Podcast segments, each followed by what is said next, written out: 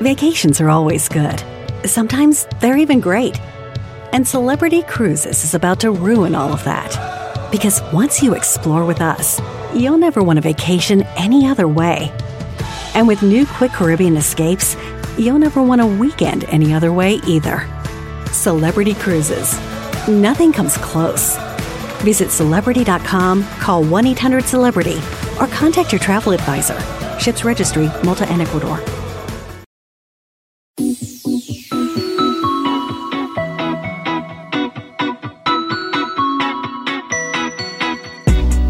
Welcome back to Pod Save the World. I'm Tommy Vitor. I am Ben Rhodes. Ben, you're in Nashville. That's one of my favorite cities. I am in the Music City, Tommy. Um, I'm here for one night only. Please, uh, beers, barbecue. What else do you have planned? Cybersecurity conference. it's basically the nerdiest thing someone can be doing in Nashville. Uh, That's awesome. I'm here for the day, and then tomorrow I'm heading out to Hong Kong. So, uh, well, next time I talk to you on the pod, hopefully I'll have some interesting, uh, you know, observations. Yeah, you're gonna have a mask on your face and an umbrella. Uh, well, I'm glad you sort of teed this up because today we're going to start by talking about those increasingly violent and ongoing protests in Hong Kong. Uh, I want to do some impressions from the impeachment hearings. Let's talk about Trump's new policy on Israeli settlements. Uh, there are some interesting protests and leaked intelligence documents coming out of Iran that we want to go through.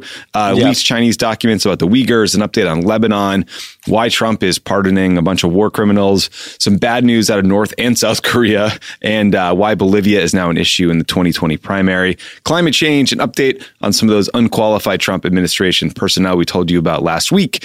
And then Politico's Nahal Toosi is going to join to talk about our favorite human being on the planet, Secretary of State Mike Pompeo. Good stuff. But just before we go in, uh, a quick personal favor to all you worldos out there. Uh, I've been doing this five part series on the Iowa caucuses. The first one posted today. You'll hear all about the stakes uh, of what Iowa means for candidates, how Obama did so well uh, in 2008.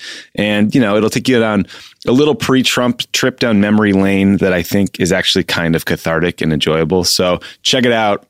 Been working on it for a while. I would appreciate it. Yeah, I listened to it, Tommy, on the flight out, and it's awesome. And it it really, in addition to just having good stories, I think it really sets the context for for how do you win in Iowa, why winning in Iowa matters, uh, why Iowa is first, right? So a lot of the questions that will be front and center the next two or three months, uh, check out the pod. Yeah, an innocent time, more innocent time. Um, all right, so let's start with Hong Kong. So these protests in Hong Kong have grown incredibly violent and really frightening. So there are reports of up to a thousand protesters uh, occupying the campus of the Hong Kong Polytechnic University. They've been there for about a week.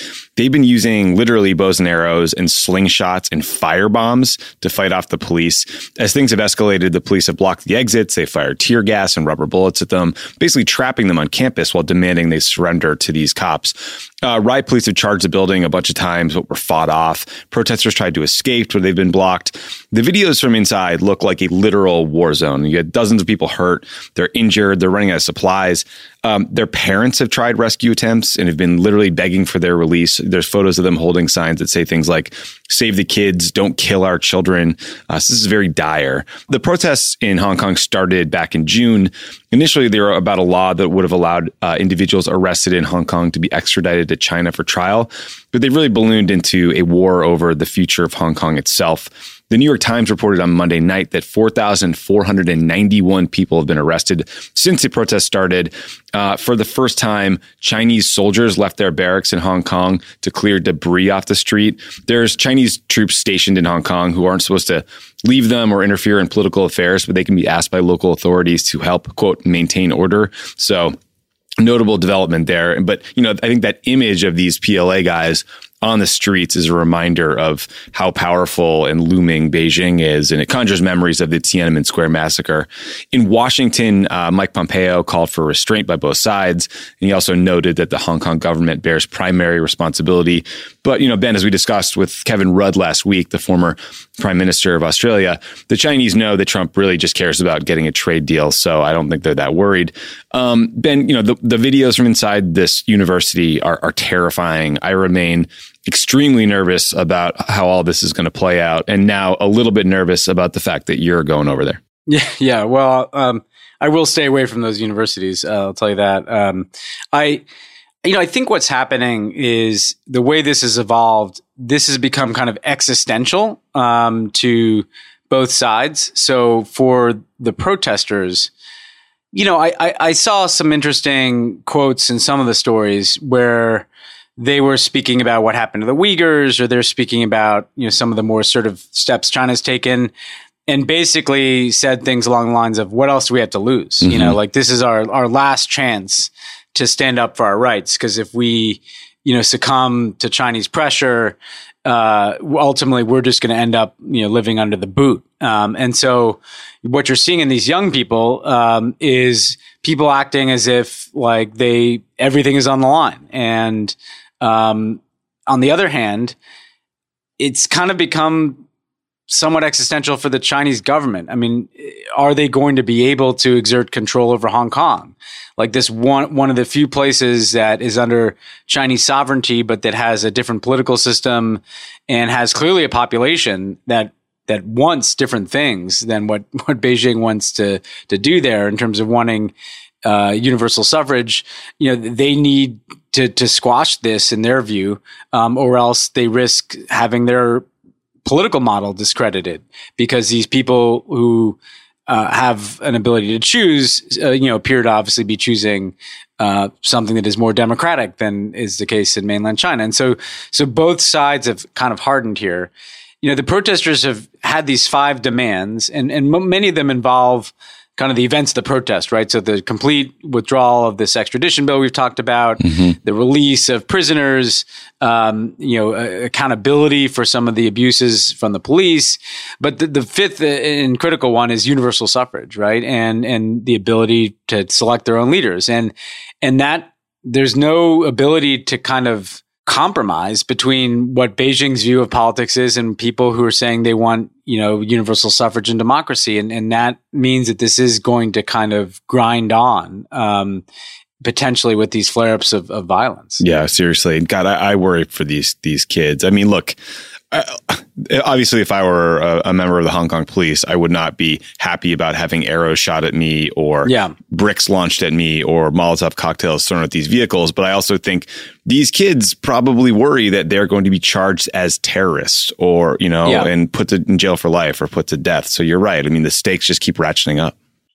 Yeah, no, they, they, they think that they're, you know, they have everything to lose anyway. Um, and so they're, they're going down with a fight. And, uh, and look, uh, you know, one of the things that's very difficult to unpack is is the broad opinion in Hong Kong. So we know from the scale of the protests uh, over the summer, when they're you know literally huge percentage of the population, over a million people out in the street, clearly, like a majority of people in Hong Kong are uneasy with Beijing and its encroaching uh, governance and didn't like this extradition bill.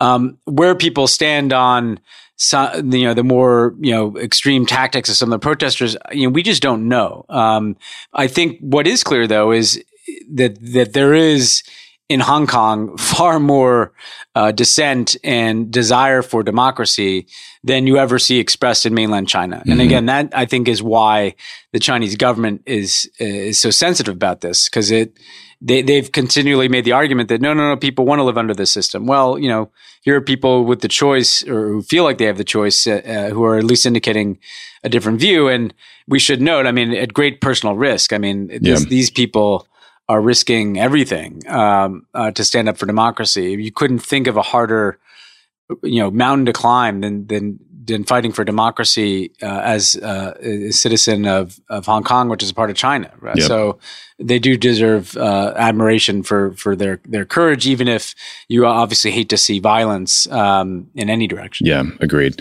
Um, all right, we have a bunch more stuff to cover, but before we go full worldo, I wanted to talk about the impeachment hearings for a minute. Um, I have to say, Ben, I'm I'm very proud, not at all surprised, but very proud at how impressive the various State Department and NSC staffers who have testified have been. It certainly jives with my experience on the NSC and one of the coolest parts of government, which is when you needed expertise on literally any issue, you could find it within the various parts of the government. It's a reason not to denigrate them. Um, I would say it's been disgraceful watching the Republican defense of Trump today on Tuesday revolve around attacking Colonel Vindman for wearing his, uni- his uniform to the hearing.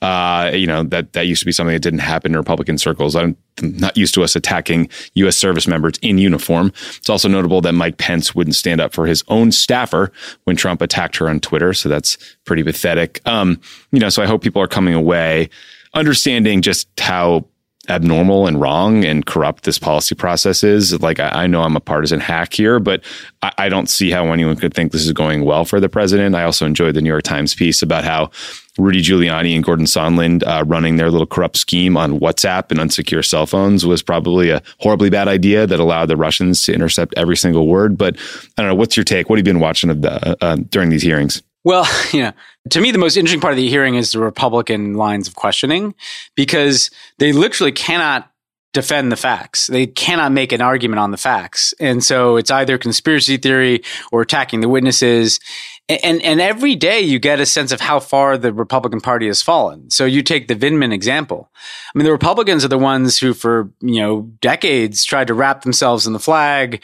tried to associate themselves with the military. You know, would have been the first ones to balk at somebody not being addressed by their rank of lieutenant colonel, and now in their complete and utter fealty to Trump more than happy to toss all that aside and mm-hmm. malign the guy for wearing uniform or for being asked to be called lieutenant colonel, a rank he is more than earned. Um, and, and, so this is kind of the debasement of the party, which in its own way explains Trump's conduct, right? Because if you want to know how we got here, where a president would so thoroughly corrupt his office and our foreign policy to serve his own personal interests, well, the only way we got here is because of how these Republicans are behaving, because Trump has been enabled at every turn, right? And so, mm-hmm. the, in a way, the Republicans are incriminating themselves and, and showing like th- this is how we end up uh, with with uh, you know this type of foreign policy. I- I'll also say, you know, just to get off into the foreign policy pieces a little bit, you know, the, the, this debate about corruption has been interesting because you know, our ambassador that Trump hounded out of there was fighting corruption and trying to fight corruption. And she made the point, rightly, that we try to encourage other countries not to engage in politically motivated corruption cases. Yep. You know, um, that's what it's all about. Right. I mean, like literally, the the uh, people should understand that one of the biggest uh, violations uh, uh, of kind of human rights and democracy around the world is when leaders, you know, use corruption as a pretext to silence their political opponents. And so it was kind of chilling to hear her speak about what used to be what the U.S. stood for and yet the people that were urging politically motivated corruption cases were her own superiors in, in the form of Donald Trump and uh, in his own way Pompeo enabling Rudy and all this. Yep. So there's kind of reversal of corruption. And another last point I make, Tommy, you, are absolutely right about the Foreign Service, uh, like a national treasure I leaned on their expertise constantly. So part of this is you need those people there because they know things you don't know, right? So, for instance, just one example, my entire Cuba negotiation, I leaned on literally my negotiating partner was a foreign service officer, knew more about Cuba than I would ever know, and that frankly, I think anybody in the US government knew. And, and there are people like that all over the place. But an important point to make here is I thought, you know, the Republicans thought it was gotcha to get some of these uh, former FSOs like Bill Taylor to talk about how Obama didn't provide lethal assistance, you know, and that they had supported it. And, including, you know, the, the, the ambassador who was ousted. And that actually proves the point too that like Obama didn't punish people who had different views. In other words, like, yes, we didn't provide some of these anti tank missiles. And yes, some of the foreign service officers uh, in our administration were advocating for them, including I remember very prominently Toria Nuland, who was a foreign service officer, who was assistant secretary of state for Europe. But you don't punish people for having dis- dissenting views. You you want to hear those views yep. and you want to hash right. it out, right? And so so so what's so odd is that the, the the way that the system is supposed to work, right? Strong career people voicing their views, wanting to make sure corruption is investigated, has literally been turned inside out. And the Republicans on the committee either don't know or refuse to see that, that they are making the case for impeachment themselves by by how they're wanting to silence people for expressing their views or wanting to support politically motivated corruption investigations uh, or wanting to uh, impugn the integrity of anybody who thinks that the personal interests of the president should not outweigh the national interests. Yeah, and that's why these lock her up chants are not at all funny. Um, all right, let's turn to Israel for a minute. So on Monday, the Secretary of State Mike Pompeo reversed longstanding U.S. policy by declaring that Israeli settlements in the West Bank are not a violation of international law. So, a little context here for folks. A settlement is a community built or inhabited by Israelis on territory captured by Israel in the Six Day War in 1967. So, in this case, we're talking about territory in the West Bank, which is where the Palestinians want to establish an independent state. That's why settlement construction is so controversial because we're talking about a finite amount of land that's getting reduced and chopped up into pieces by these settlements. So for decades, Republicans and Democrats have criticized settlement construction. And in 1978, the State Department issued a legal opinion saying that settlement construction in the West Bank was inconsistent with international law. So Pompeo's announcement is quite significant. Now, the timing of the announcement is also controversial. We've talked on the show a bunch about the two Israeli elections this year. The elections in September basically ended in a tie. And then Prime Minister Bibi Netanyahu tried and failed to form a coalition government. Now his primary opponent, Benny Gantz, has until midnight on Wednesday to form a coalition. So Mike Pompeo, is rolling this political grenade into that government formation process and obviously trying to help Netanyahu if there's a third election. Previously, Trump has recognized the Golan Heights as Israeli territory. He's moved the U.S. embassy to Jerusalem. So the Palestinian side is not at all surprised by this unilateral giveaway to Israel, but they are infuriated by it and, and believe it shows disregard for international law and will basically kill the two state solution proposal. So, Ben, I'm curious what you made of this policy, the timing, and, and what it might mean for the likelihood that Israel remains a democracy.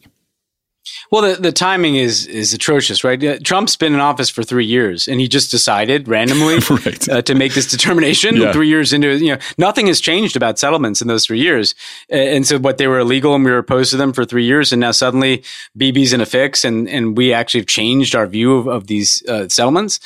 Th- then also, like, uh, you know, the, the word settlement is isn't strong enough in some ways. It sounds like a bunch of, you know, kind of benign thing. Uh, like in a lot, some of these cases, you know, Palestinians are literally being displaced from their homes and their homes are being demolished, you know? So th- th- this is, make no mistake, like the settlements, that, particularly ones that cut deep in the West Bank are displacing people, upending their lives, ruining their lives and, and making a Palestinian state impossible. If the, if the current settlement pattern continues, literally, even if you just had all the settlements that the Israelis have built today, like you, you, could argue you couldn't have a contiguous Palestinian state, right? So that is why every U.S. administration has opposed them, bipartisan. There's also like the technical matter, which is that the Trump people said that we don't find them to be illegal under international law. That's just not true. They are illegal under international law. Right, right. There's multiple UN Security Council resolutions that say they're illegal. So they're, they're, they're, nothing about this makes any sense. The timing doesn't make sense. The policy shift doesn't make sense. They're wrong to say that, that these aren't illegal. Like no one should ever listen to them talking about making peace again because you can't make peace if you accept the continued growth of these settlements, right? Um, and so I think again it puts an awkward microscope on the of how difficult a challenge this is going to be to unwind.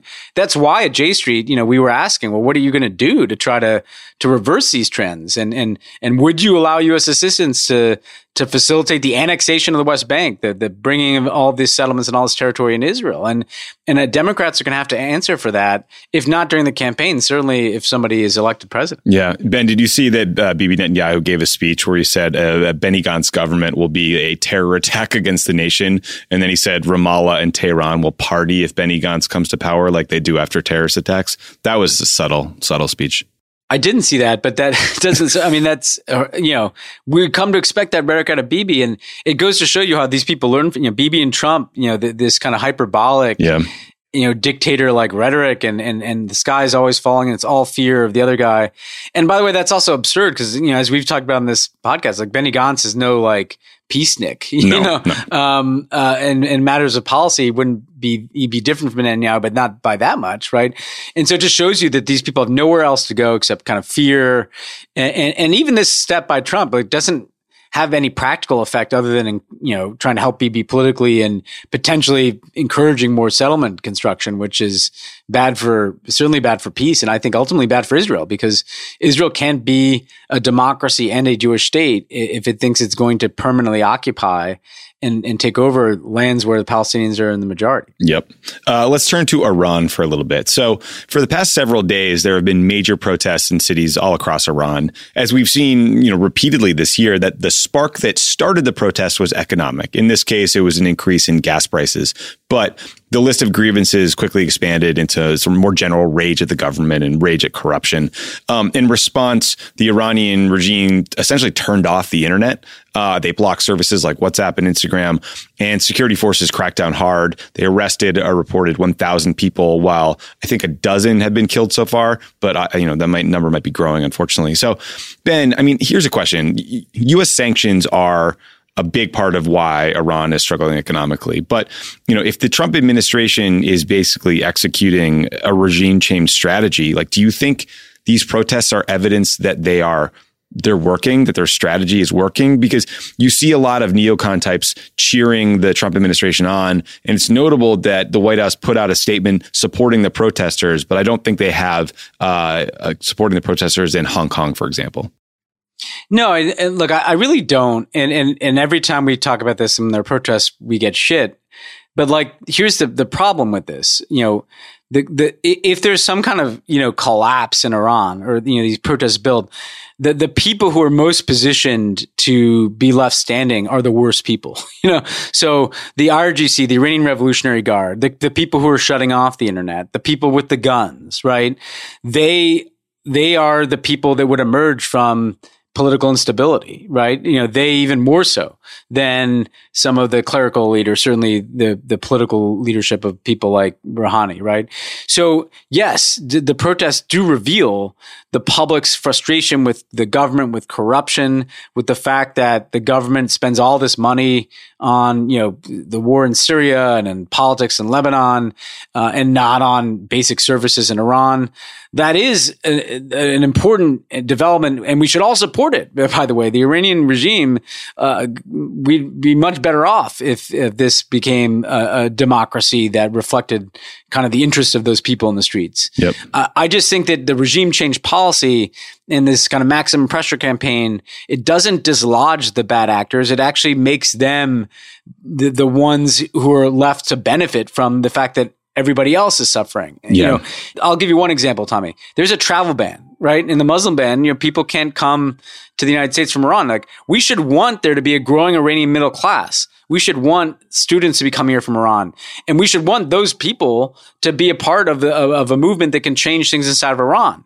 What what these sanctions are doing is hollowing out the middle class. Yes, it's helping to piss off uh, the people at the bottom, but it leads to this kind of form of periodic protest that doesn't dislodge the regime and, and only puts the security guys uh, in in the driver's seat. Right. I mean, you mentioned like how we get shit on the sub. The subtext there, I assume what you're referring to is back in 2009, there was the Green Movement or the Green Revolution, and a lot of Republicans criticized Obama for not more forcefully coming out in support of the protesters at that time. Can you just remind listeners what happened back then and whether you like? I guess we should have. I think we. I think we should have. By the way, so I, I don't think it would have made a difference. though. you know, like the, the, right. the these things, like, we overstate our role a lot. I mean, our thinking at the time is you, th- there was an election in Iran. Ahmadinejad appeared to lose, but uh, fraudulently, probably, they declared Ahmadinejad the winner. And so then there were these protests uh, in the streets that were largely kind of middle class, urban, so slightly different character than these current protests.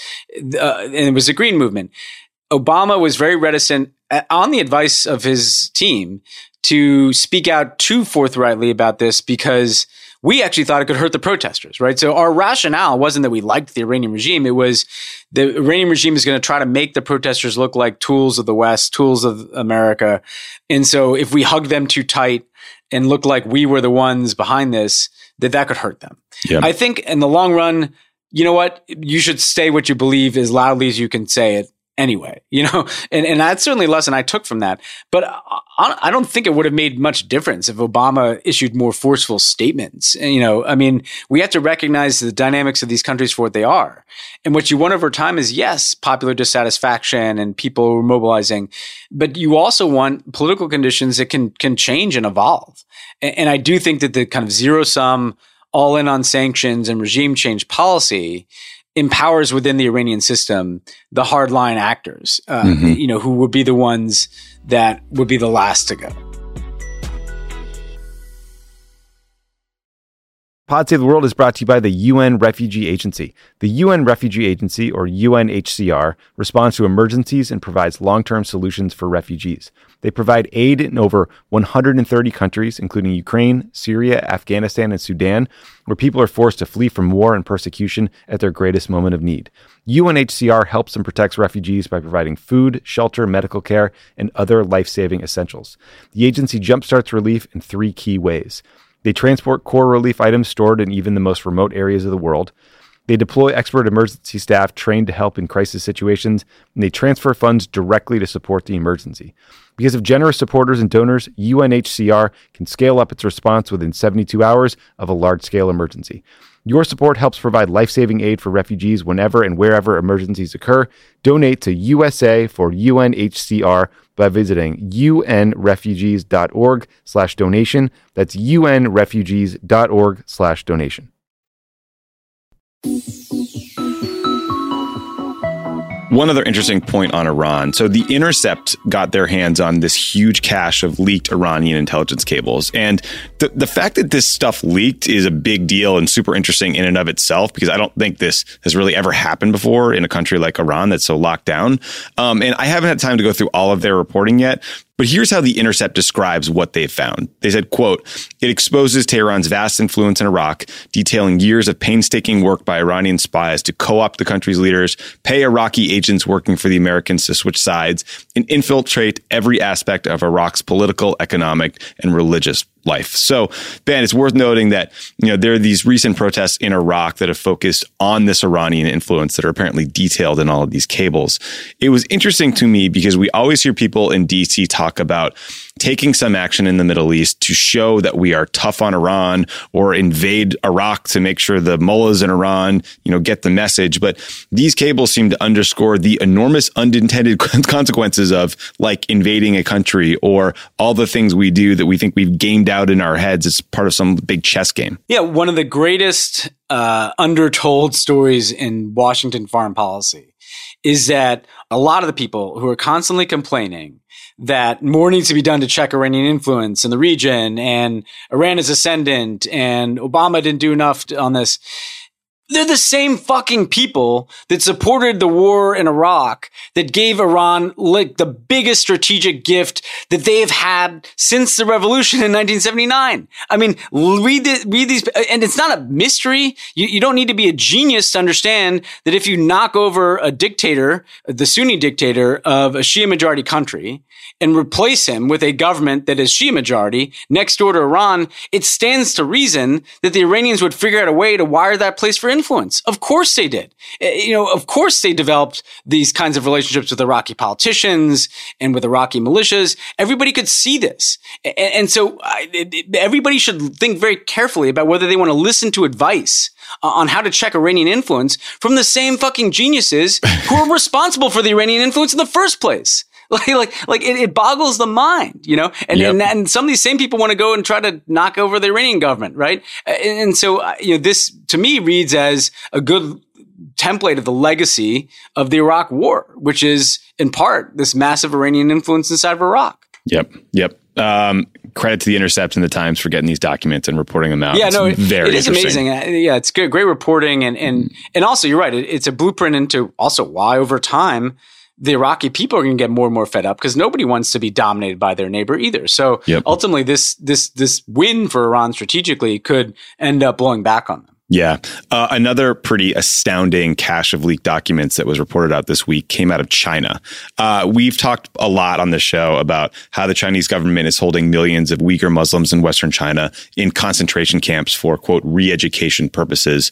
Uh, the New York Times got their hands on 400 pages of documents that detail this brutal crackdown. So, some highlights from the piece include uh, how China wanted to emulate parts of America's war on terror in their efforts, how Communist Party officials who were insufficiently brutal to the Uyghurs were actually demoted or punished, that China might start restricting the practice of, of Islam in other parts of the country, uh, all the lies that were told to the families of those detained, like they tried to sell it to them like was some sort of free educational opportunity with meals and shit. It's like the most craven thing you've ever read, and how Xi Jinping views the threats to the Communist Party in China through the prism of the collapse of the Soviet Union. So, so that's a question. Then another shout out to the New York Times and to some really amazing reporting. I highly recommend reading these documents or at least reading the article because the systematic repression of an entire race of people is, truly chilling. Yeah, I mean, this is amazing reporting. Amazing that they got these documents. That, that somebody wanted these documents out.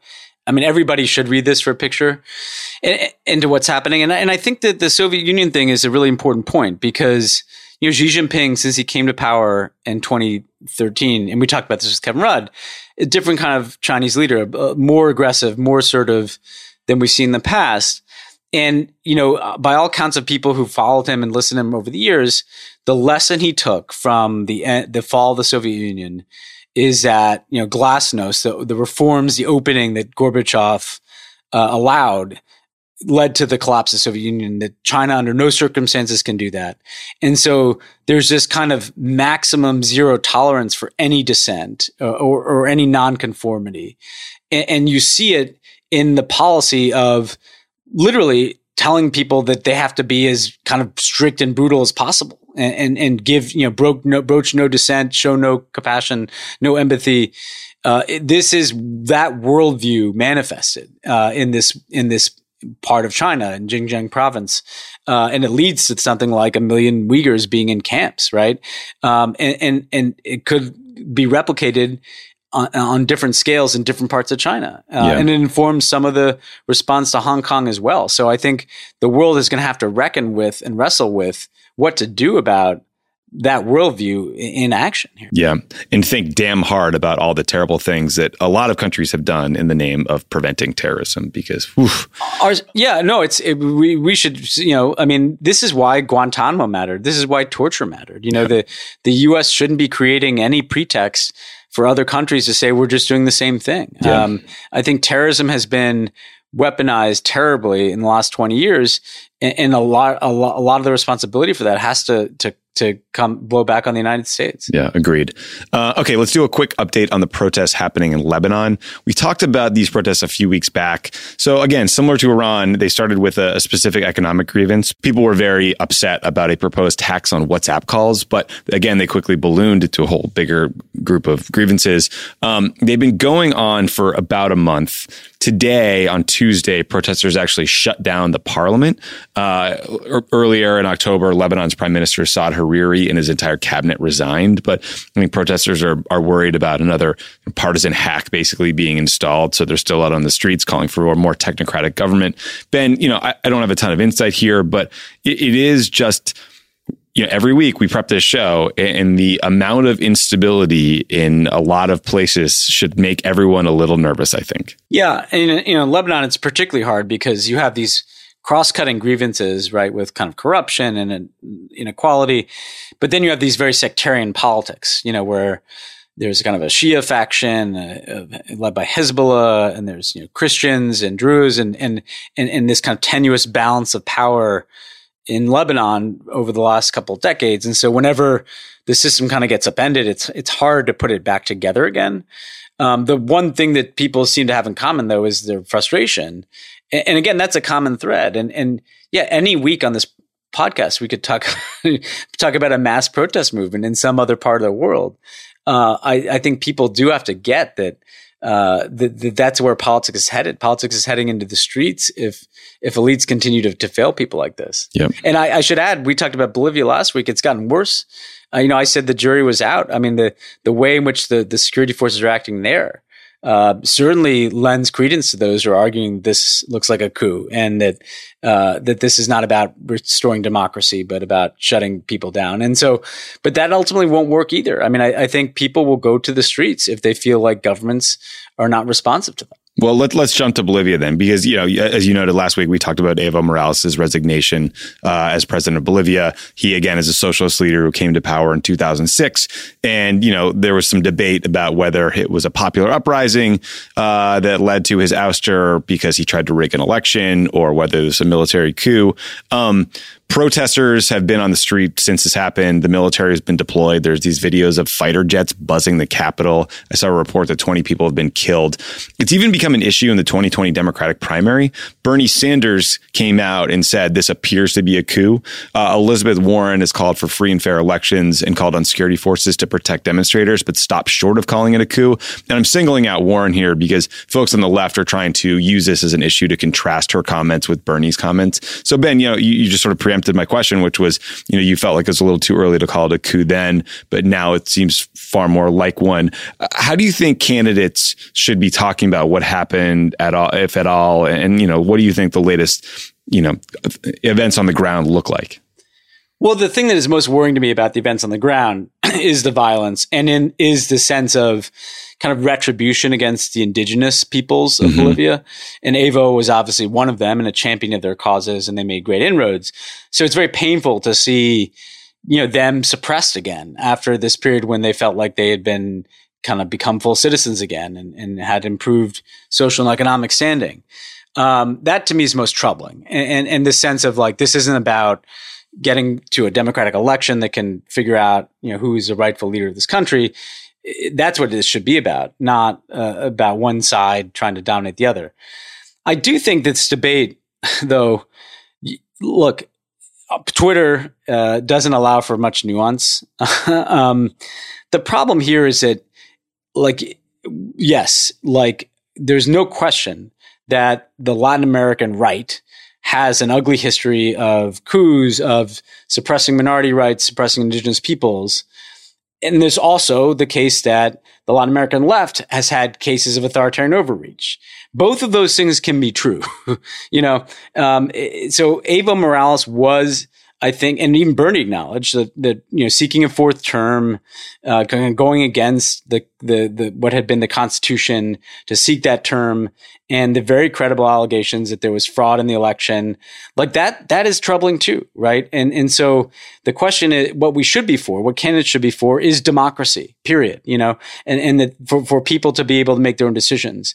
And, and, and yes, that means you shouldn't support, uh, you know, governments that oust uh, leaders through force and then repress their populations.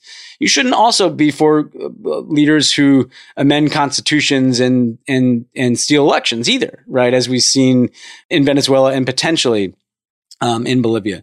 So it's complicated. yes, I, I I dealt with this a lot because I worked the Cuba account, and and and that was all about eh, changing our relationship with an authoritarian government because I thought engagement was a better way to help the Cuban people and support the Cuban people, and frankly, also to open up space for the Cuban people to make their own decisions, not the U.S. dictating it.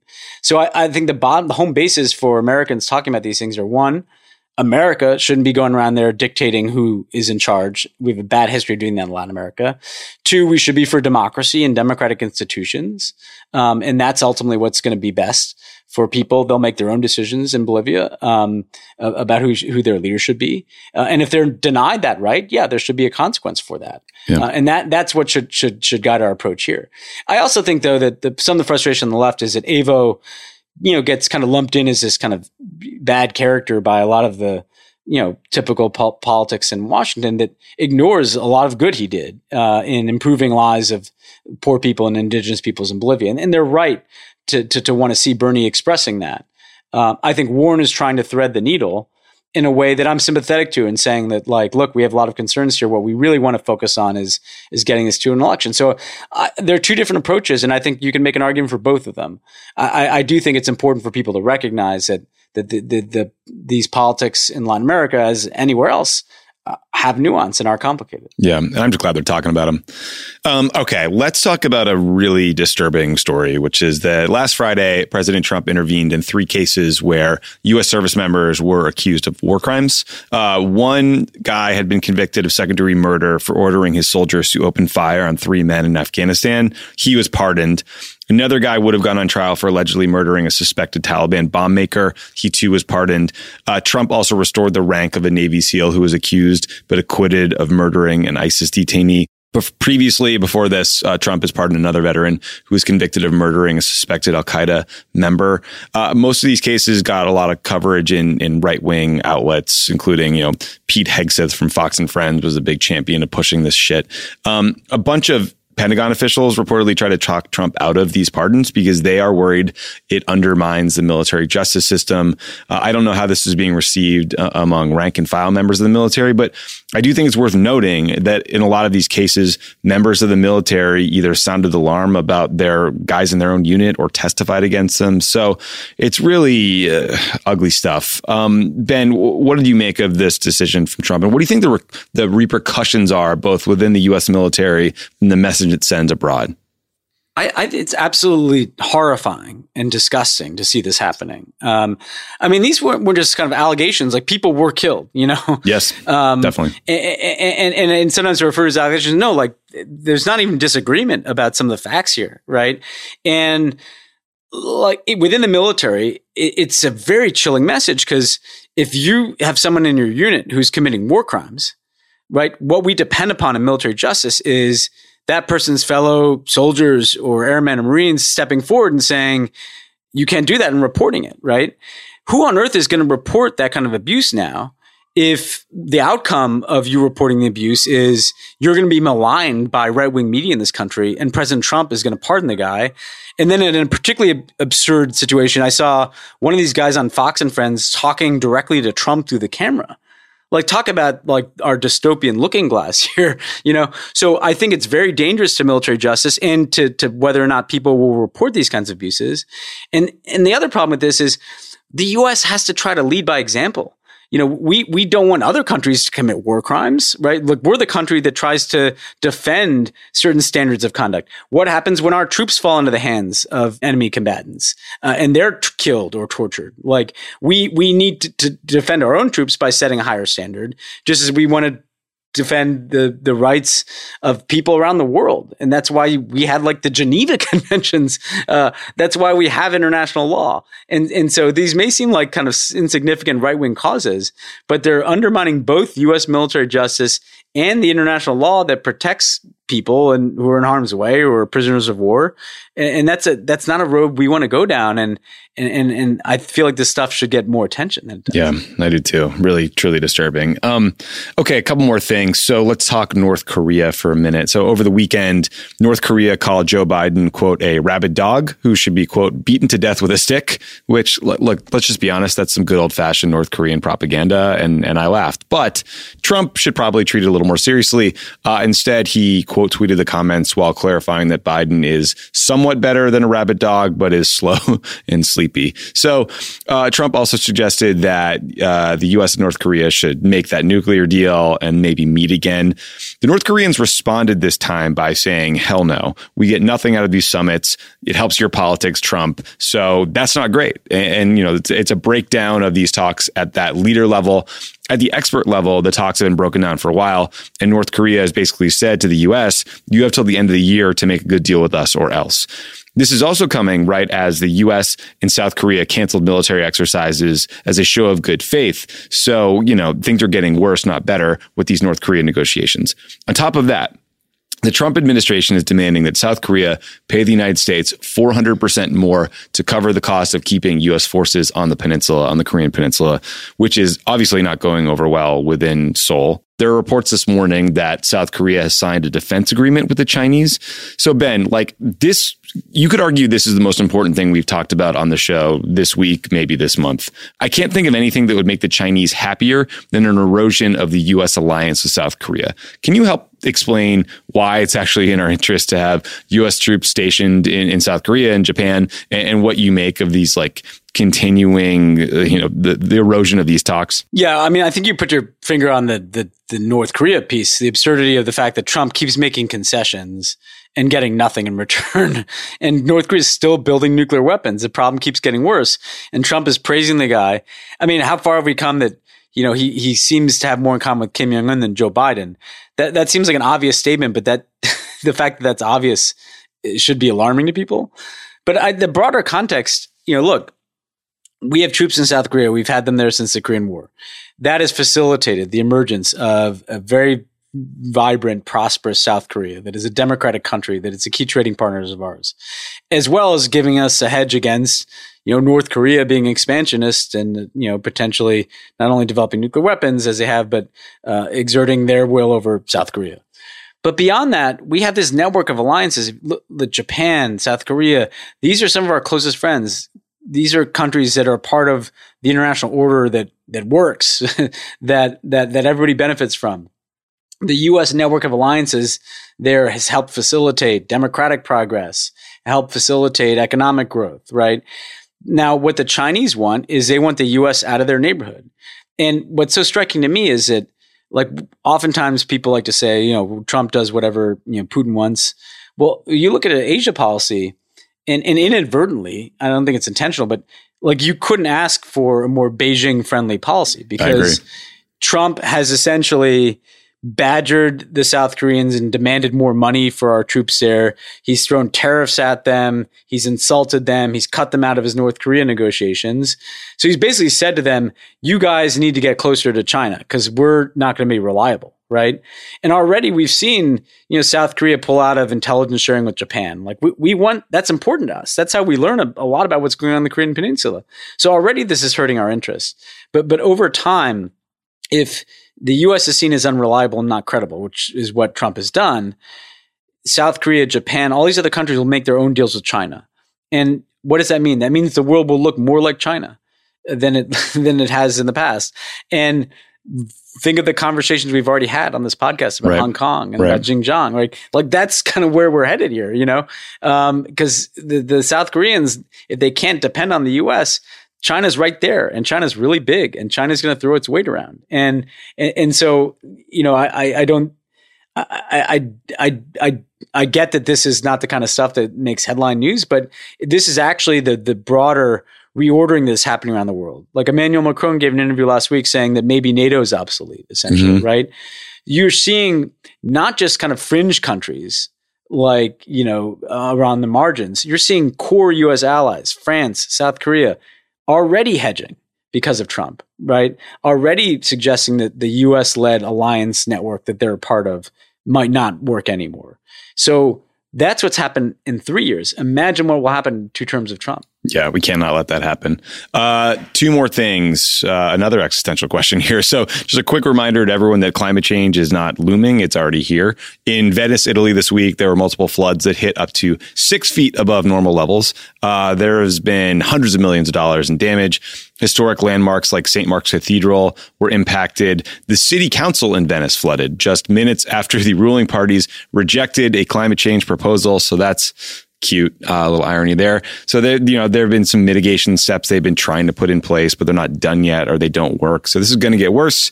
So really, this is just a reminder to talk to your friends about climate change and voting and get them to vote Democrat. Yeah, and once once the world changes, it's not going to like change back. You know, like no. if I mean that's like if Venice floods and it's gone, like it's gone. You know, and and and I think people think we can get to this problem later, and, and we get weather reminders every day that the, the problem is here and, and, and we can't even fix it. We can just make it less bad. Right. And so these kinds of iconic images are, you know, need to get people's attention and wake them up. Yeah, agreed. Uh, last thing. Last week, we talked about a State Department staffer named Mina Chang, who NBC found to have wildly inflated her resume. She had even apparently made up a, a fake magazine, Time magazine, with her face on it. This week she resigned, so that's good. Some accountability still exists at some levels of the State Department, but her resignation letter talked about how low employee morale is at state, so that's a bummer too.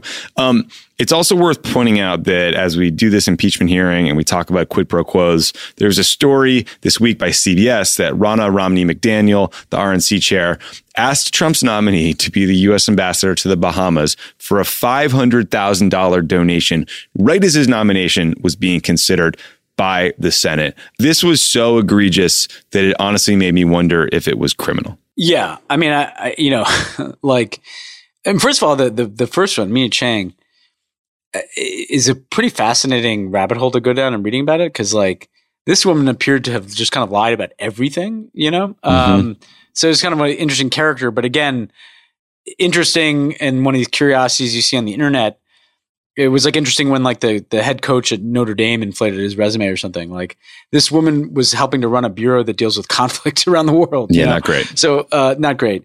But I I think you know Elizabeth Warren's idea uh, of saying you know no more uh, essentially donors as ambassadors. Um, we pointed out that okay, you have to you have to deal with that in implementation somehow because there's some people who are not career foreign service people but are very qualified to be ambassadors, right? Like a Mike McFaul gave us, you know, he may have given Obama hundred bucks, right, in the campaign, but it was clearly a Russia expert, and that's why he's ambassador to Russia. Like you want to make sure that that you're not foreclosing service from people um, just because they're not career people.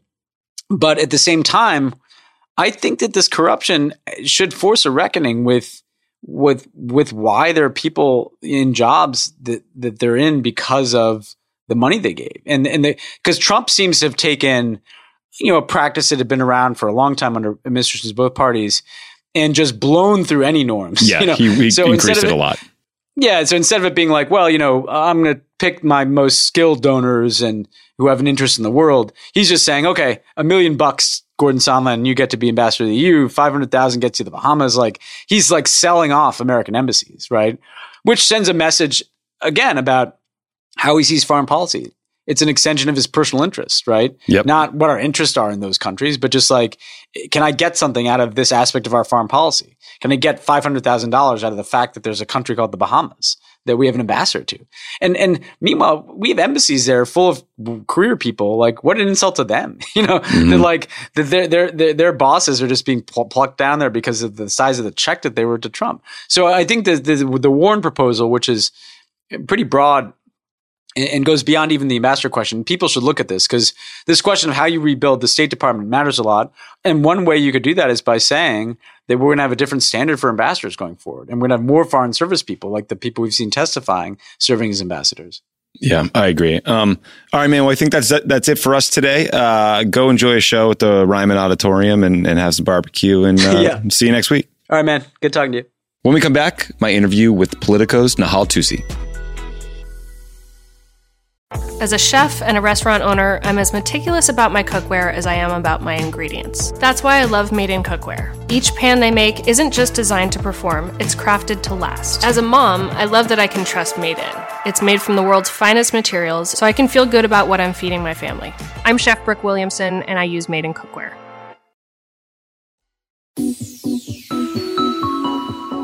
I am thrilled to be joined by Nahal Toosi, who is a close friend of the pod and a fantastic foreign affairs correspondent at Politico. Nahal, great to talk to you again.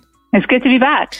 Um, first question I have for you is there's a report this week, or maybe it was late last week, I don't remember at this point, that the State Department's inspector general found that Brian Hook, who is Trump's hotshot point man on Iran who sends emails to boat captains trying to bribe them into taking his boat to port, but that's a story for another day, was punishing a State Department staffer because she is Iranian. Can you talk about that report and what exactly happened?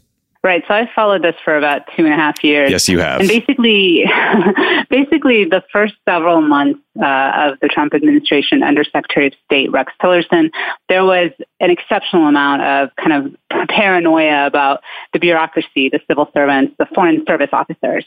And um, this was coupled with conservative media doing something really unusual, which was writing articles that printed the names of government officials, career officials, who some of whom had worked for decades in government, calling them Obama holdovers and insisting that they be fired.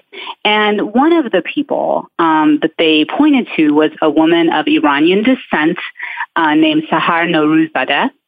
And she was actually born in Connecticut. Uh, she joined government in 2005 under the George W. Bush administration uh, and is a civil servant. And under Obama, she was uh, part of the team that helped put together the Iran deal.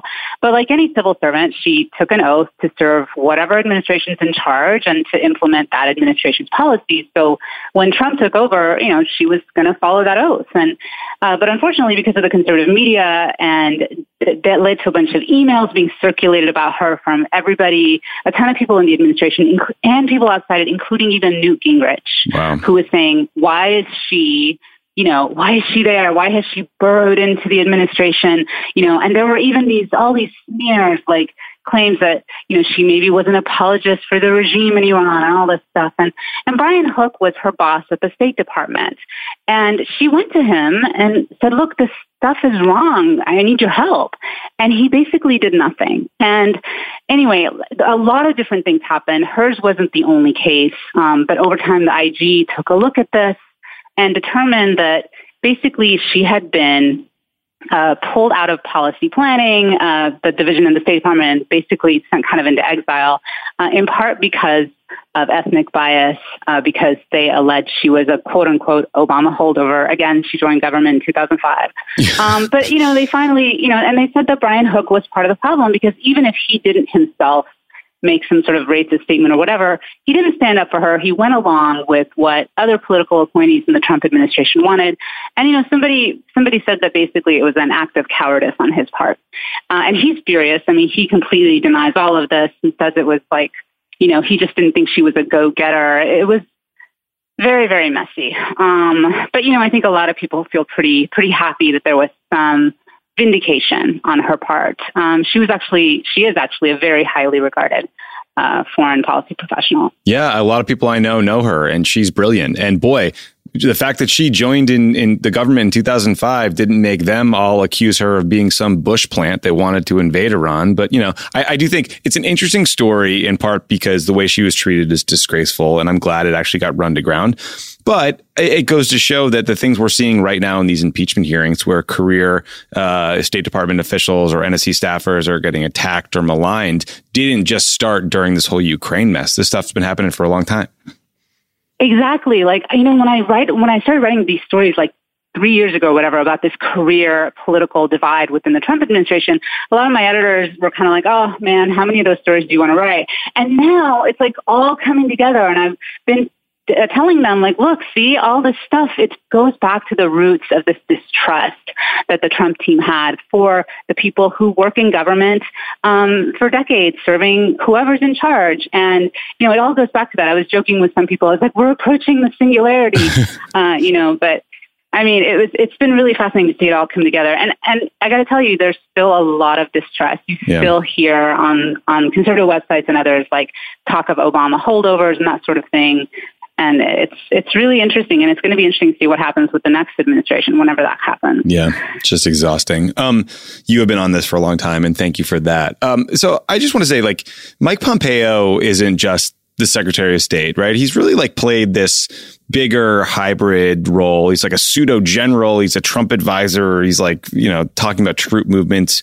How concerned are people around him that he's getting caught up in this impeachment probe? I mean, all of this stuff happened on his watch. He listened to the call. He's a petulant asshole when he's asked about it, but like that doesn't change the facts.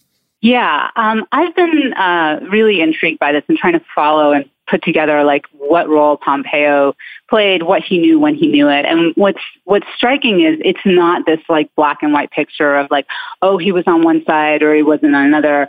Um, the best way I can describe it is he basically uh, in public defends the president or doesn't say anything that would get him into trouble. And in private, he made some moves uh, that seem to be aimed at protecting diplomats, at trying to get the Ukraine aid released. So there's very much a very difference, uh, a big difference between Pompeo and in what he does in public and what he did in private. But what what really has struck me is that he seemed kind of he was well aware of the Rudy Giuliani effort. He knew about it. He was warned about it. Um, but he also just didn't do anything to really rein it in. Mm-hmm. And you have to wonder, like, look, if you're America's top diplomat, how do you tolerate this type of extra um, curricular foreign policy going on, and you don't you don't try to put an end to it, and then you have to say, but could he have put an end to it? Could he have said something to Rudy that would have made Rudy stop, or was he thinking to himself, I have to stay on Rudy's good side because that keeps me on the good side with President Trump. And at the end of the day, Pompeo is a political animal, right? He is thinking about his next election. He is talking about running for Senate from Kansas, mm-hmm. maybe even a future presidential run. And he wants to have Trump in his corner. And so he cannot do something that would make Trump angry with him. Yeah, I think you're right. Like they're like, look, stepping back, I do understand that the Trump orbit is full of awful sharks. And if you want to get support from those people down the road, like these are certainly valid considerations.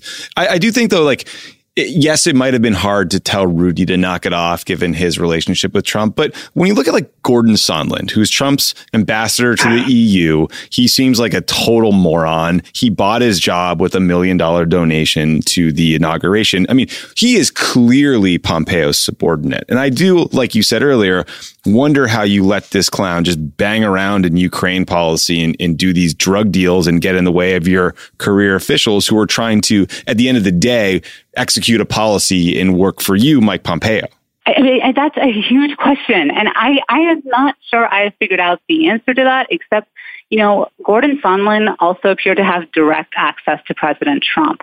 I mean, he, you know, he was able to use, um, curse words to describe the president to him, president's backside. I mean, it was just mm-hmm. him, through the president. I mean, so like if, if you're Mike Pompeo and you know this, then maybe once again you're calculating, man, I can't piss off Gordon because that might upset President Trump, and President Trump likes Gordon. Um, again, look, I'm not, I can't really, I, yeah. I don't know exactly what's going through Pompeo's head, but you know, the pattern that we've seen with him over the last three years has ba- basically been make sure that no matter what in public, there is no daylight between me and the president. Yeah, that's right. Um, the, the, other theme that's really emerged from these impeachment hearings is the question of morale at the State Department. It, it, you hear over and over again that it, it's maybe rock bottom. Is that the sense you get when you're covering the place and talking to folks over there? So I'm not convinced the morale is as bad as it was under Tillerson. Ooh. I would say that was wow. worse on a lot of levels. Um, people at the State Department are still doing their jobs. Uh, they don't feel like they are completely sidelined, uh, but their estimation of Pompeo has gone down pretty dramatically. So they are. There's a lot of people who are really upset that he won't publicly defend people like Marie Yovanovitch, people like George Kent, people like Bill Taylor. They feel like he, you know, and, and this, the whole thing is like, you know, oh, he was first in his class at West Point. Okay, well, one of the things you learn at West Point is to support your troops, right? To stand mm-hmm. up for your guys. And he's not doing that in public. So I think there's this very much a resentment toward him for that particular thing. But again, I, I, I don't think it's quite as bad as it was under Tillerson. And back then, it was really, really bad. Man, that is not does not speak well of uh, of sexy Rexy. Uh, today, Tuesday, when we're recording this, it's about four o'clock. Some people call him T Rex, but I always preferred sexy Rexy. Yeah, I mean, you know, you know, teach his own, I guess. So, so it's Tuesday at four o'clock Pacific time when we, you and I are talking. Uh, so today we heard from Kurt Volker and Tim Morrison in the impeachment probe. We also heard from Pence's former, or Mike Pence's current advisor, Jennifer Williams, and Lieutenant Colonel Alexander Vindman, who's an NSC staffer. Was there anything from today's uh, impeachment testimony that really jumped out at you? Yeah, it's uh, something that I actually noticed several weeks ago when I was digging through Kurt Volker's testimony, uh, and I was reading it, and I, I, I, was struck by how he talked about being in the July 10th meeting with Bolton and Sondland and some of the other the, uh, Ukrainian officials in the White House. But he never mentioned in his testimony, hey, you know, and then Sondland brought up the investigations in the end and Bolton got upset and shut the whole thing down, which is what Fiona Hill and mm-hmm. Alex Vindman and others have said about that meeting. And I was like, why didn't he mention that? And so I actually sent him a text like, Kurt, uh, I was confused by this. Why didn't you mention that? He never responded to me. Um, and uh, now, and today, you know, this was one of the things that people went after him on. Like, why did you not bring that up? Why didn't you talk about that? And he claims that he had just basically forgotten about that. But from other people's recollections, that was pretty dramatic. And so it's kind of a big thing to forget. I think a lot of people um, are questioning Volker's testimony uh, for that reason and for other reasons. Yeah, a, a lot of, you know, look, I, have been uh, deposed and interviewed by the the FBI a couple times myself, and there's a lot of weasel words they train you to constantly use, like "I do not recall" or "to the best of my mm-hmm. recollection." But I don't think that that's going to be the get out of jail free card that these guys want it to be. I think that we're going to really see that tomorrow with Gordon Sondland. Like, I cannot wait till the Gordon Sondland testimony. Um, and he had a lot of like, I don't quite remember, and uh, he's had to revise his testimony already once. Uh, and so tomorrow, I think we're going to have um, a serious. Uh, it's going to be like a festival for sharks, really. Like they're just going to be circling him and trying to get at him from every level, and it'll be really interesting to see how he ends up landing. Because on the one hand, you know, he he is an, a Trump ambassador, and he wants to, you know, uh, but he wants to have a good reputation. Is is like, does he really want to like lose everything because of President Trump, I it's going to be really interesting. That's the one I'm looking forward to most. Yeah, me too. Okay, last question for you. Everyone here at Crooked Media is obsessed with Mina Chang. Ben and I talked about it a little earlier in the show. We also talked about it last week. She was the Deputy Assistant Secretary of State for the in the Bureau of Conflict and Stability Operations. She allegedly, according to NBC, inflated her resume in countless ways. Her nonprofit she ran, there's a thing where she had her face put on a Time magazine. It's a question about whether she actually went to Harvard Business School or could be considered an alumna. She resigned. What do you make of this story? I think it just goes to show that there's not really proper vetting uh, when it comes to a lot of these positions.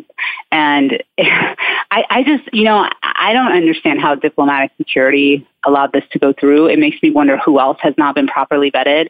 Uh, if these people had proper security clearances, what sort of access to information they had.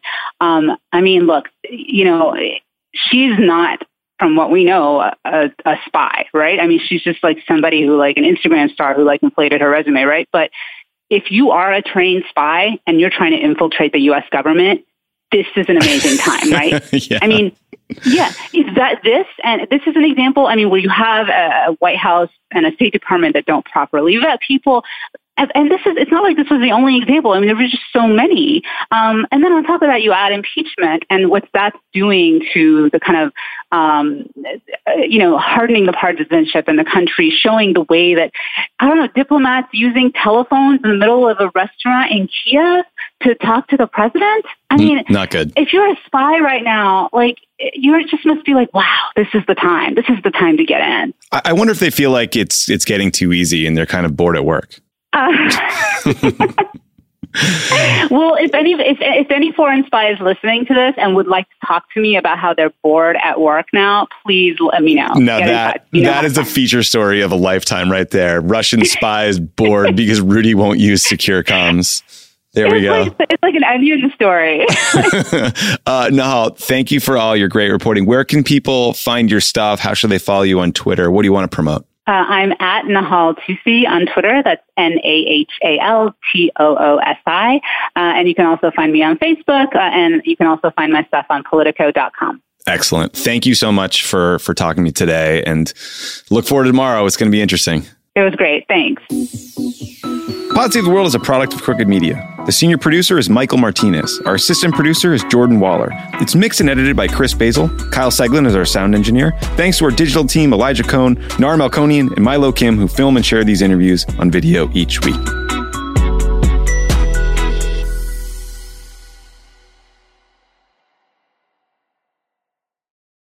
Vacations are always good. Sometimes they're even great.